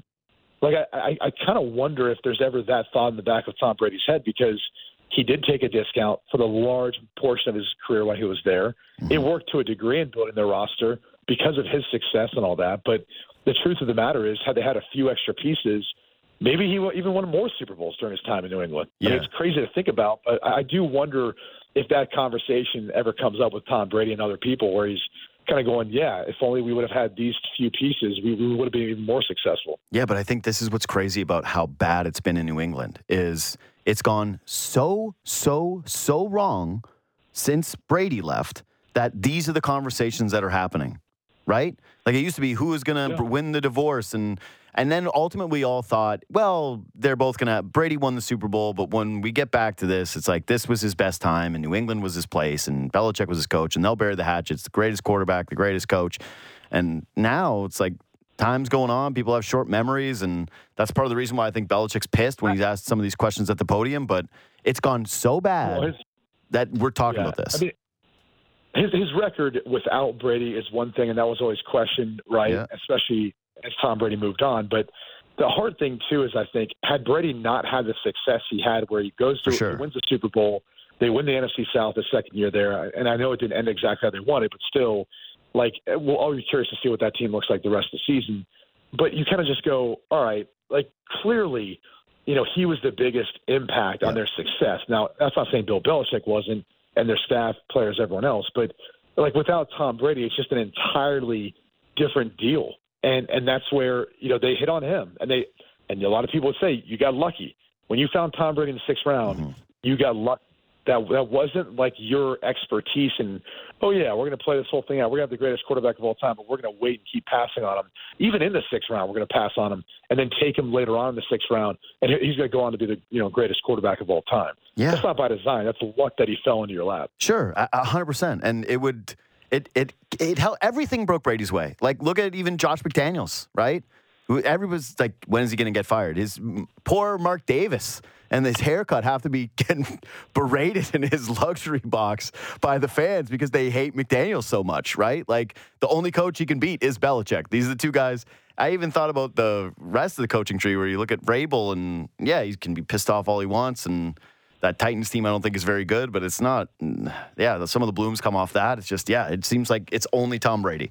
It's just Tom Brady. Everything was Tom Brady, and that that breakup is gone. Yeah, perfect, perfect, perfect for him. Uh, okay, uh, last one. So clearly the Lions are legit. And I feel like everybody has gotten credit on their team. Like we've talked about how underrated Amon St. Brown is, right? Uh, we've talked about what a breakout LaPorta is. Ben Johnson, just nonstop credit. He's got the now Bieniemy thing where people are like, "How good is this guy? Is he one of the geniuses of the sport? Like, where's he going to end up as a head coach?" Aaron Glenn now getting a ton of uh, credit because the defense is basically a touchdown better from last year. But this is a team now that has had one of the best offenses in the NFL for two seasons in a row. Um, yeah, they're averaging, I think, yeah, 28 and a half points a game in a league where you mentioned it, most teams aren't scoring any points, or a lot of teams are struggling to score points. H- how much credit are you giving Goff in all of this? Well, that's the thing is, is if I said to you the top three teams in the NFC are San Francisco and Philly and Detroit, which yeah. I think is fair. They're all the same record. Yeah. Um, who's the best quarterback of those three? I like my brain says Hurts. So your brain, like to me, it wants to say Hurts, but then you kind of tend to forget like Goff's probably a better passer, mm-hmm. and and he, he's been to a Super Bowl too. You know, he's he's been to one and lost one as well. So it's it's kind of like I, I just I look at how we've we've talked about Jared Goff, and let's not forget he was the number one overall pick for a reason. Yeah. Like no one's ever going to dispute his his acumen and ability to throw the football downfield and do what he can do. Now he's not the athlete Jalen Hurts is, but I would also say that he's also not on the team Jalen Hurts is. Like that roster in Philly is next to San Francisco is the best in the NFL. Now Detroit's is getting there, but it's not the same. You know, let's not get things twisted here. It's it's not as it, Detroit's is not as good as Philly. Now, I do think you got to give the Detroit Lions front office a ton of credit because look, they were patient and they built this thing from the inside out. Their offensive line is maulers. They can, they can run the football effectively. They can get pressure. They can stop the run. That's where everything you know starts and stops with this team. Mm-hmm. If if they can't do what they've been able to do in the trenches, then it doesn't. We don't need to have a conversation about Goff. But the reality is, They. Jared Goff has been incredibly like right now. If you look at the last 17 games, okay, he's 13 and four as a starter. Mm-hmm. Yeah. He's completing 69 percent of his passes. He's thrown for over 4,400 yards, 29 touchdowns, with four interceptions. That's the last 17 games for Jared Goff. Go find me another quarterback that's played as at high of a level the last 17 games in comparison to him. It, it'll be tough. I mean, he's right up there with the top of the NFL. So he deserves a ton of credit. I, I think Ben Johnson um, is every bit of what people have talked about is his offensive acumen. I, was with him in, in, in training camp in 2014. Granted, he was, you know, a quarterback, assistant quarterback coach. You could tell back then he was a great offensive mind. And it's different than Bieniemy because, look, Bieniemy now has the chance to call his plays out from underneath Andy Reid. It was Andy Reid's show in Kansas City. It Yeah. always will be. Ben Johnson's doing this in Detroit. It, it's been his offense, and he's building it around all the different pieces that they have and the way they utilize them. So, look, I, think Goff is going to be able to help this team, to me, contend in the playoffs because he's got a lot more experience, and I think everyone's understanding how good he's playing right now within this system Yeah. and how good this team is. So to me, like those are the those are the three best teams in the NFC, and they're three of the best four teams in the NFL. The other team, obviously, in consideration is Kansas City, and then maybe throw Buffalo in there. But, but that's your top five right now. Yeah, I, I 100% agree. I, I just think that Goff is like I watch a lot of Lions. I dubbed them as my team this year. That was not going to be, you know, the team I actually root for. And I just I keep coming away with it is the team is really good, but Goff is playing great. And it I think that there's a lot of people who have just kind of set themselves in this position where they're like, yeah, Goff stunk and he was bad and he was what was holding the Rams back and then they won a Super Bowl without him, so that was such a justified move and I just keep watching him going, no man, he's just he's he's playing great. All those things you said are true. The roster's really good, the offensive line is good. Laporta's been a beast. They got a great play caller. The defense is greatly improved, but yeah, I, do think that Goff is going to start to get some credit. And you know what? The the thing that is bugging me though, if I'm a Lions fan, is trading out of that spot at six and not just taking Jalen Carter. Like if we're talking about them versus the Eagles, man, Right. you just sit there, take Jalen Carter, and don't trade back and take Jahmyr Gibbs, who's given you absolutely nothing this year, like a couple of like beyond nothing. And how different is this team? How different are we feeling about these guys if they had that interior pass rush with that like a, a beast, an absolute beast in Jalen Carter? Like, oof, just such a like great that they hit on Laporta, huge, kind of saves their draft a little bit because yeah, he's been one of the better tight ends in the NFL this season. But man, that one's just such a miss. Um, yeah, yeah. Let me Oh, let you. and you've got David. You've got David Montgomery, who's been doing a heck of a job. Sure. And, and so it, it kind of lends you to. I mean, eh, look. Hard to have that work though, anyone- though. Sure, but but I'm just saying anyone Yeah. like that would have immediately come in and had an impact right now because Jahmyr Mhm. Gibbs has not had that impact. And I, like when I took them, I was like, well, I guess that's fine if you're going to use him as like a bell cow back and you're, going to have him on the field a bunch. But he really hasn't uh, impacted anything. I mean, you look at Bijan the way Atlanta's using him as far as looking at the two first round running backs and how they're utilized, and it does draw a lot of questions as to how you could be so off either in your evaluation of the player and what he's capable of doing, Mhm. or just whether it's character, whatever else it is. It's just a bit a bit surprising that they have not been able to figure out a way of getting him more involved, him being out there, and him being the player that they drafted him and thought he was going to be, or at least was at Alabama in his final year playing there. And again, they could have just stayed where they were and taken Bijan. like it's Yeah, right, right. Like, like, because Atlanta was at seven, right? yeah, Atlanta eight, I think. Yeah, Yeah. but yeah, they they they were in front of all those teams, and they I, I just I think they galaxy brained it a little bit. They they they blew that one. That's just it's hard to justify. And by the way, want to say this to you before you go, just because you invoked one of the names earlier. Um, tell me who these two quarterbacks are. One of them, 12 touchdown passes, four interceptions, quarterback rating of 99. Uh, his defensive points per game are 32nd. quarterback two, 11 touchdown passes, five interceptions, 95.7 quarterback rating, defensive points per game, uh, second. Who are those quarterbacks? First one's Russell Wilson. The second one's Patrick Mahomes. Yeah. Just saying. I was like, yeah. Thought that was an Crazy, interesting. right? Yeah. Uh, but yet everyone wants to blame Russell Wilson. And, Yeah. and, and look, I- I'm not I'm not one to call for someone's job, but you'd have to go back to 2017. Mhm. That's the last time a team that was either the head coach or defensive coordinator by Vance Joseph mm-hmm. was in the top 10 of defense. Mm-hmm. Okay, that was the Broncos, by the way, in his first year head coach. I think they went five and 11 that year. But really, I don't even know how involved he was as a head coach in the defense. But even when he got that job, coming off the Dolphins, like I, I never really understood how people were so enamored with his like defensive acumen. He's a good coach. Don't get me wrong. Anyone who talks to Vance, you, you love him, but he just has not had the success to warrant how he is completely dodging bullets and not being on the hot seat right now. Like if you're Sean Payton, that's the one person that I'd be looking at saying, "Dude, we're not that bad on on, on the offensive side of the ball. Mm. You guys are atrocious. It's the worst in the league. It's crazy to me how that's not the talking point when it comes to the Broncos." It's easier to do the rest thing. That's all. It's just it's way Right. easier to Right. pin it all on him. And it's like, and also, Right. no one's watching the Broncos, so no one sees. Like, I'm not. You, know, you you you excited to watch Ciara Broncos? is. Like, yeah, Ciara's that's it. Yeah, it's like, Yeah. yeah. You think so? I don't even think she is. I don't think she's not. I think she's like, yeah, yeah, good, good job today. I Like, I think they sleep in different beds. Just that's my opinion. Either way, uh, all right, Brady Quinn, uh, former NFL QB. Thanks for coming on today, buddy. Uh, good luck with the dads. Thanks for having me. See you, pal. Yes, sir. Russ is fine. I'm just saying that deep down, I I still I don't want to. I never wanted to see Russ have success last year. I can't see Russ win a Super Bowl. This is the place for me as a Seahawks fan where it's the safest, where he's just on a dog team that has no shot, that is going to end up picking first overall. But the part of being a Seahawks fan and part of being a Russell Wilson fan was always defending Russ. And I have had that come out in me over the last week with some of these statistics that have been floated around. And I will just say that I don't think Mahomes is worse than Russell Wilson or anything like that with bringing up those two numbers.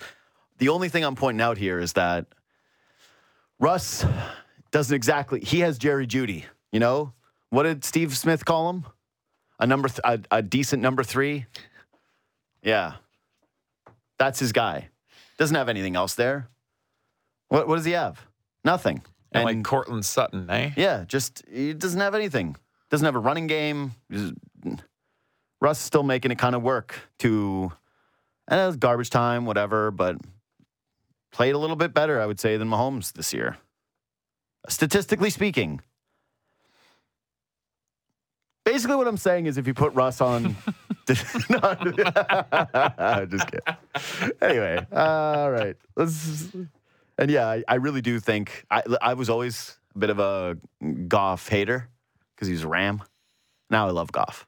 Goff can play, man. Goff, Yeah, I think he's been. I think he's been great. Like I think you guys were were right, and you you know you were ca- talking about quarterback tiers a little bit yesterday, and he's probably not in that tier of like mm-hmm. he's in that elite, but like he i- has taken a He's good. Lions team and makes them week to week. It seems like you know a little bit better, man. They, which is huge for a team that has a, a good roster. You know, they have a really good offensive line Yeah. and they have the running game, which gives Yeah. him a lot of leeway in the play action.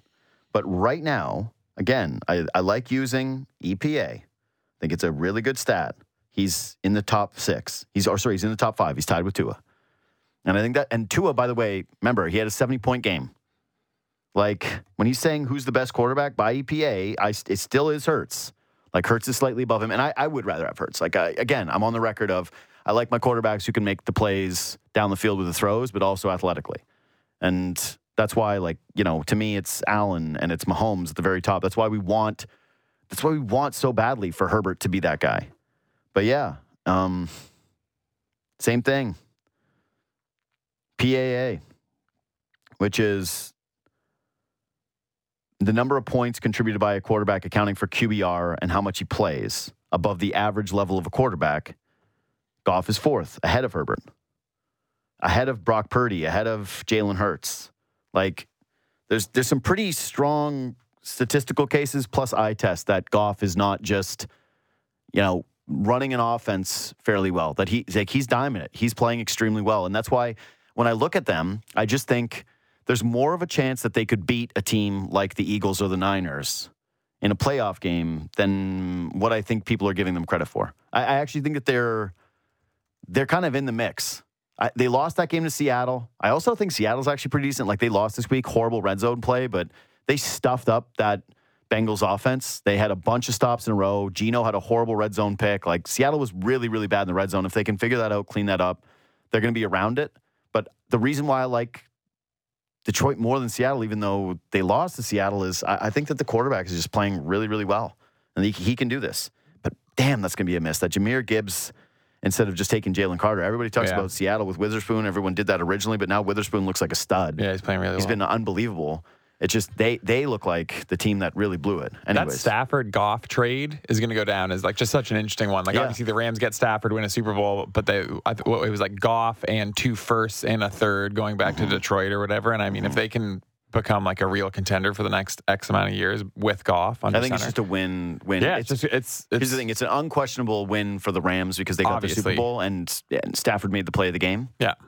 But considering what they could have gotten for Stafford at the time, that they did right by him, that Mhm. they look good in his organization, sending him to the place that he wanted to be, and that everyone viewed that trade as well. You have to take Goff back, and you have to take the money yeah, back. That's the and thing. this is a part of the downside of this, and how he started his career with Detroit there, where everyone was writing him off immediately to where he's at right now. Is We'll yeah. give you extra picks because Yeah. you have to take Goff and the money back. Yeah, I, I think it's a pretty strong case too for taking talented quarterbacks and putting them in in good positions. Like this was always sort of my case with Zach Wilson after year one, when everyone was like, "Yeah, I have to get rid of Zach Wilson. You have to get rid of Zach." I don't think he's a stud by any stretch of the imagination, but his career does he have a skill set?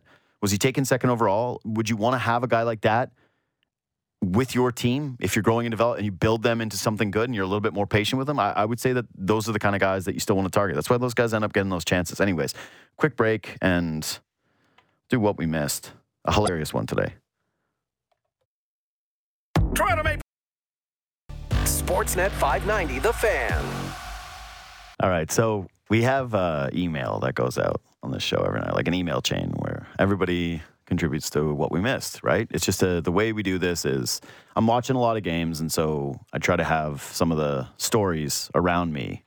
I'll pick some that I'll want to do, and then I'll have others where you guys flag something for me, and I go, "Oh, that's actually pretty interesting. Let's chat about that." And Simon Douglas has multiple times pitched wanting to talk about live action gargoyles. I like and and the best part was in the email. Yeah. You brought it up like no one ever I never was like, yeah, we got to talk about live action gargoyles.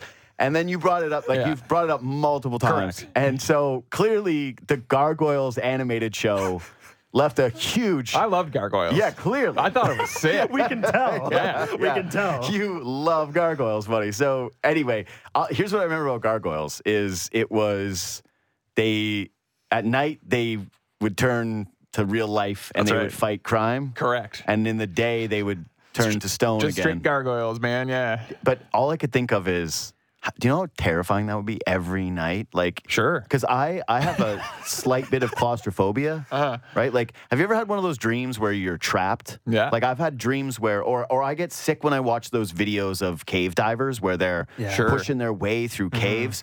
Like that's a nightmare to me. Imagine. First of all, heights. You got to be up high.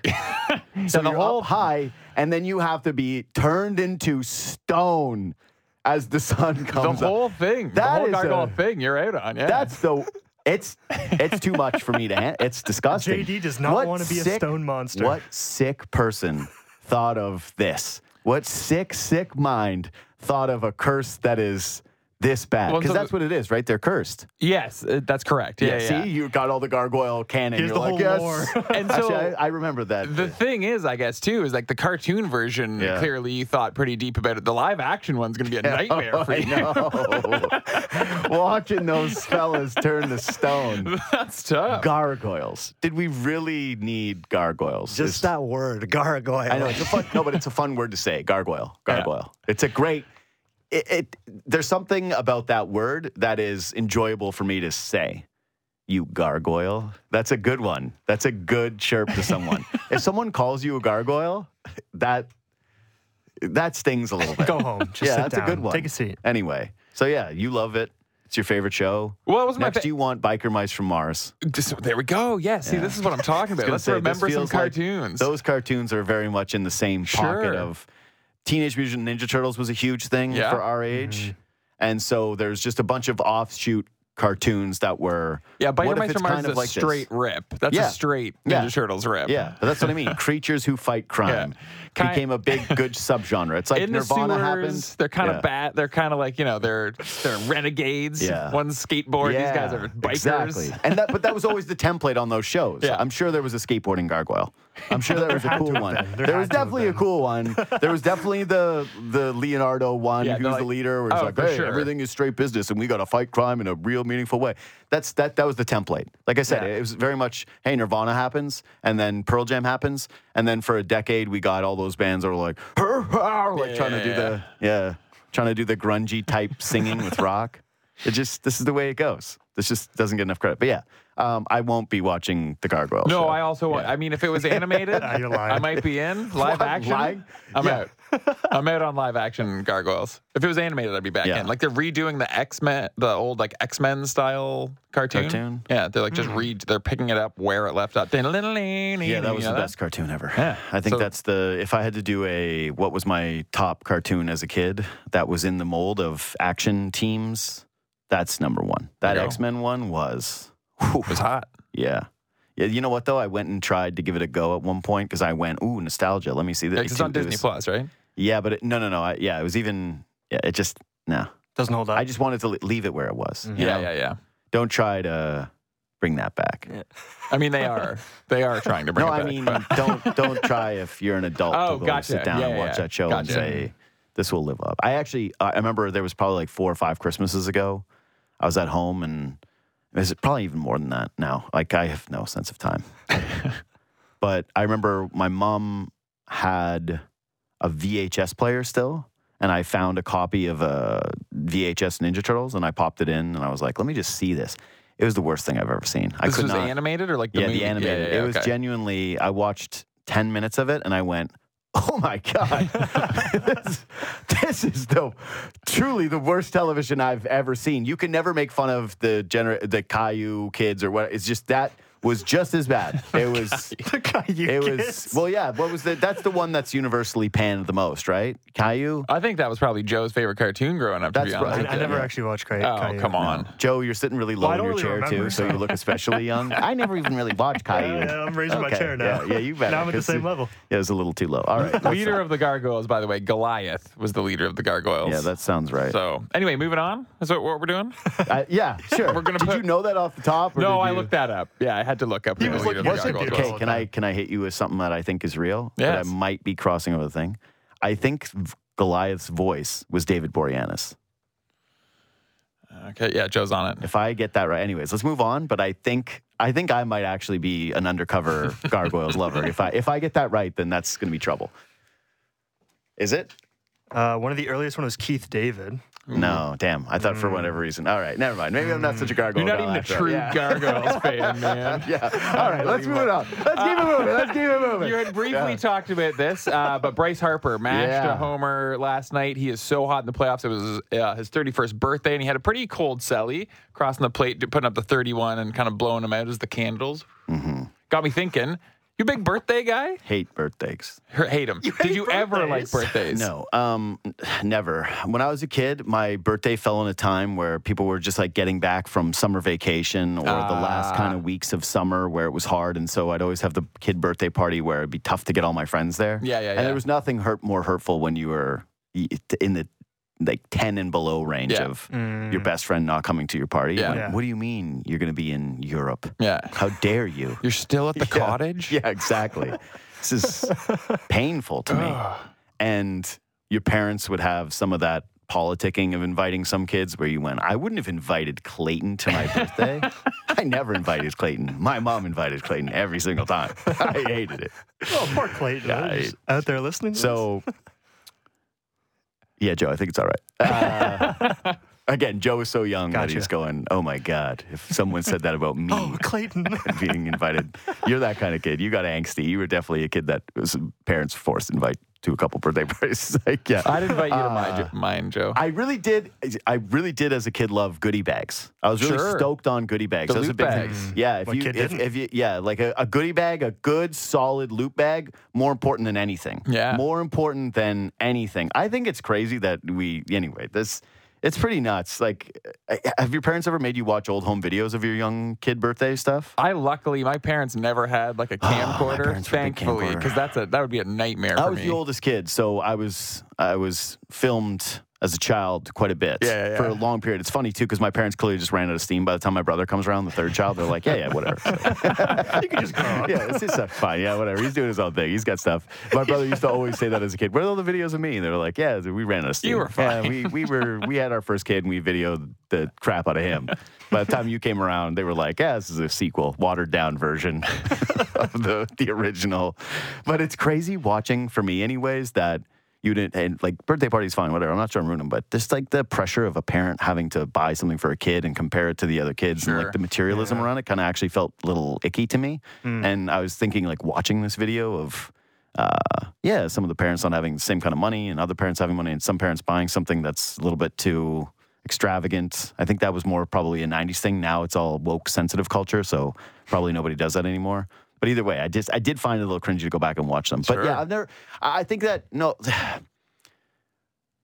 I've always found it kind of painful when a girl's like, "It's my birthday week." Mhm. That's not really a guy thing that's happened, but girls where they like try to monopolize their birthday into multiple days, and you go, "All right, So you're my this is- fourth birthday dinner? Yeah, like, this is a little much. I get having a birthday dinner with people, you know, and then going out and doing that stuff. Yeah. I don't hate people who like their birthday. I think that's totally fine. Just for me, I don't like. I like attention for the right reasons. I want to. I definitely want attention. That's why I'm doing this.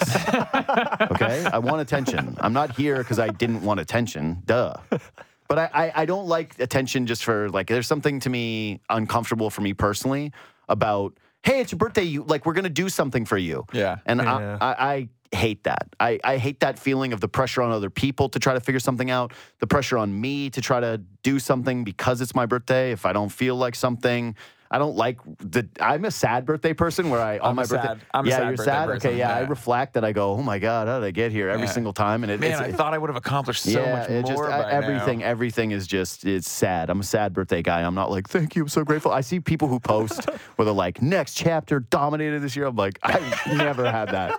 I've never once had a birthday Never where I went man I'm so proud of myself and this is so great and on to the next. so excited for what comes next. Post a hot thirst trap picture of me on my birthday surrounded by my friends. I see people like that. I'm like, who are you?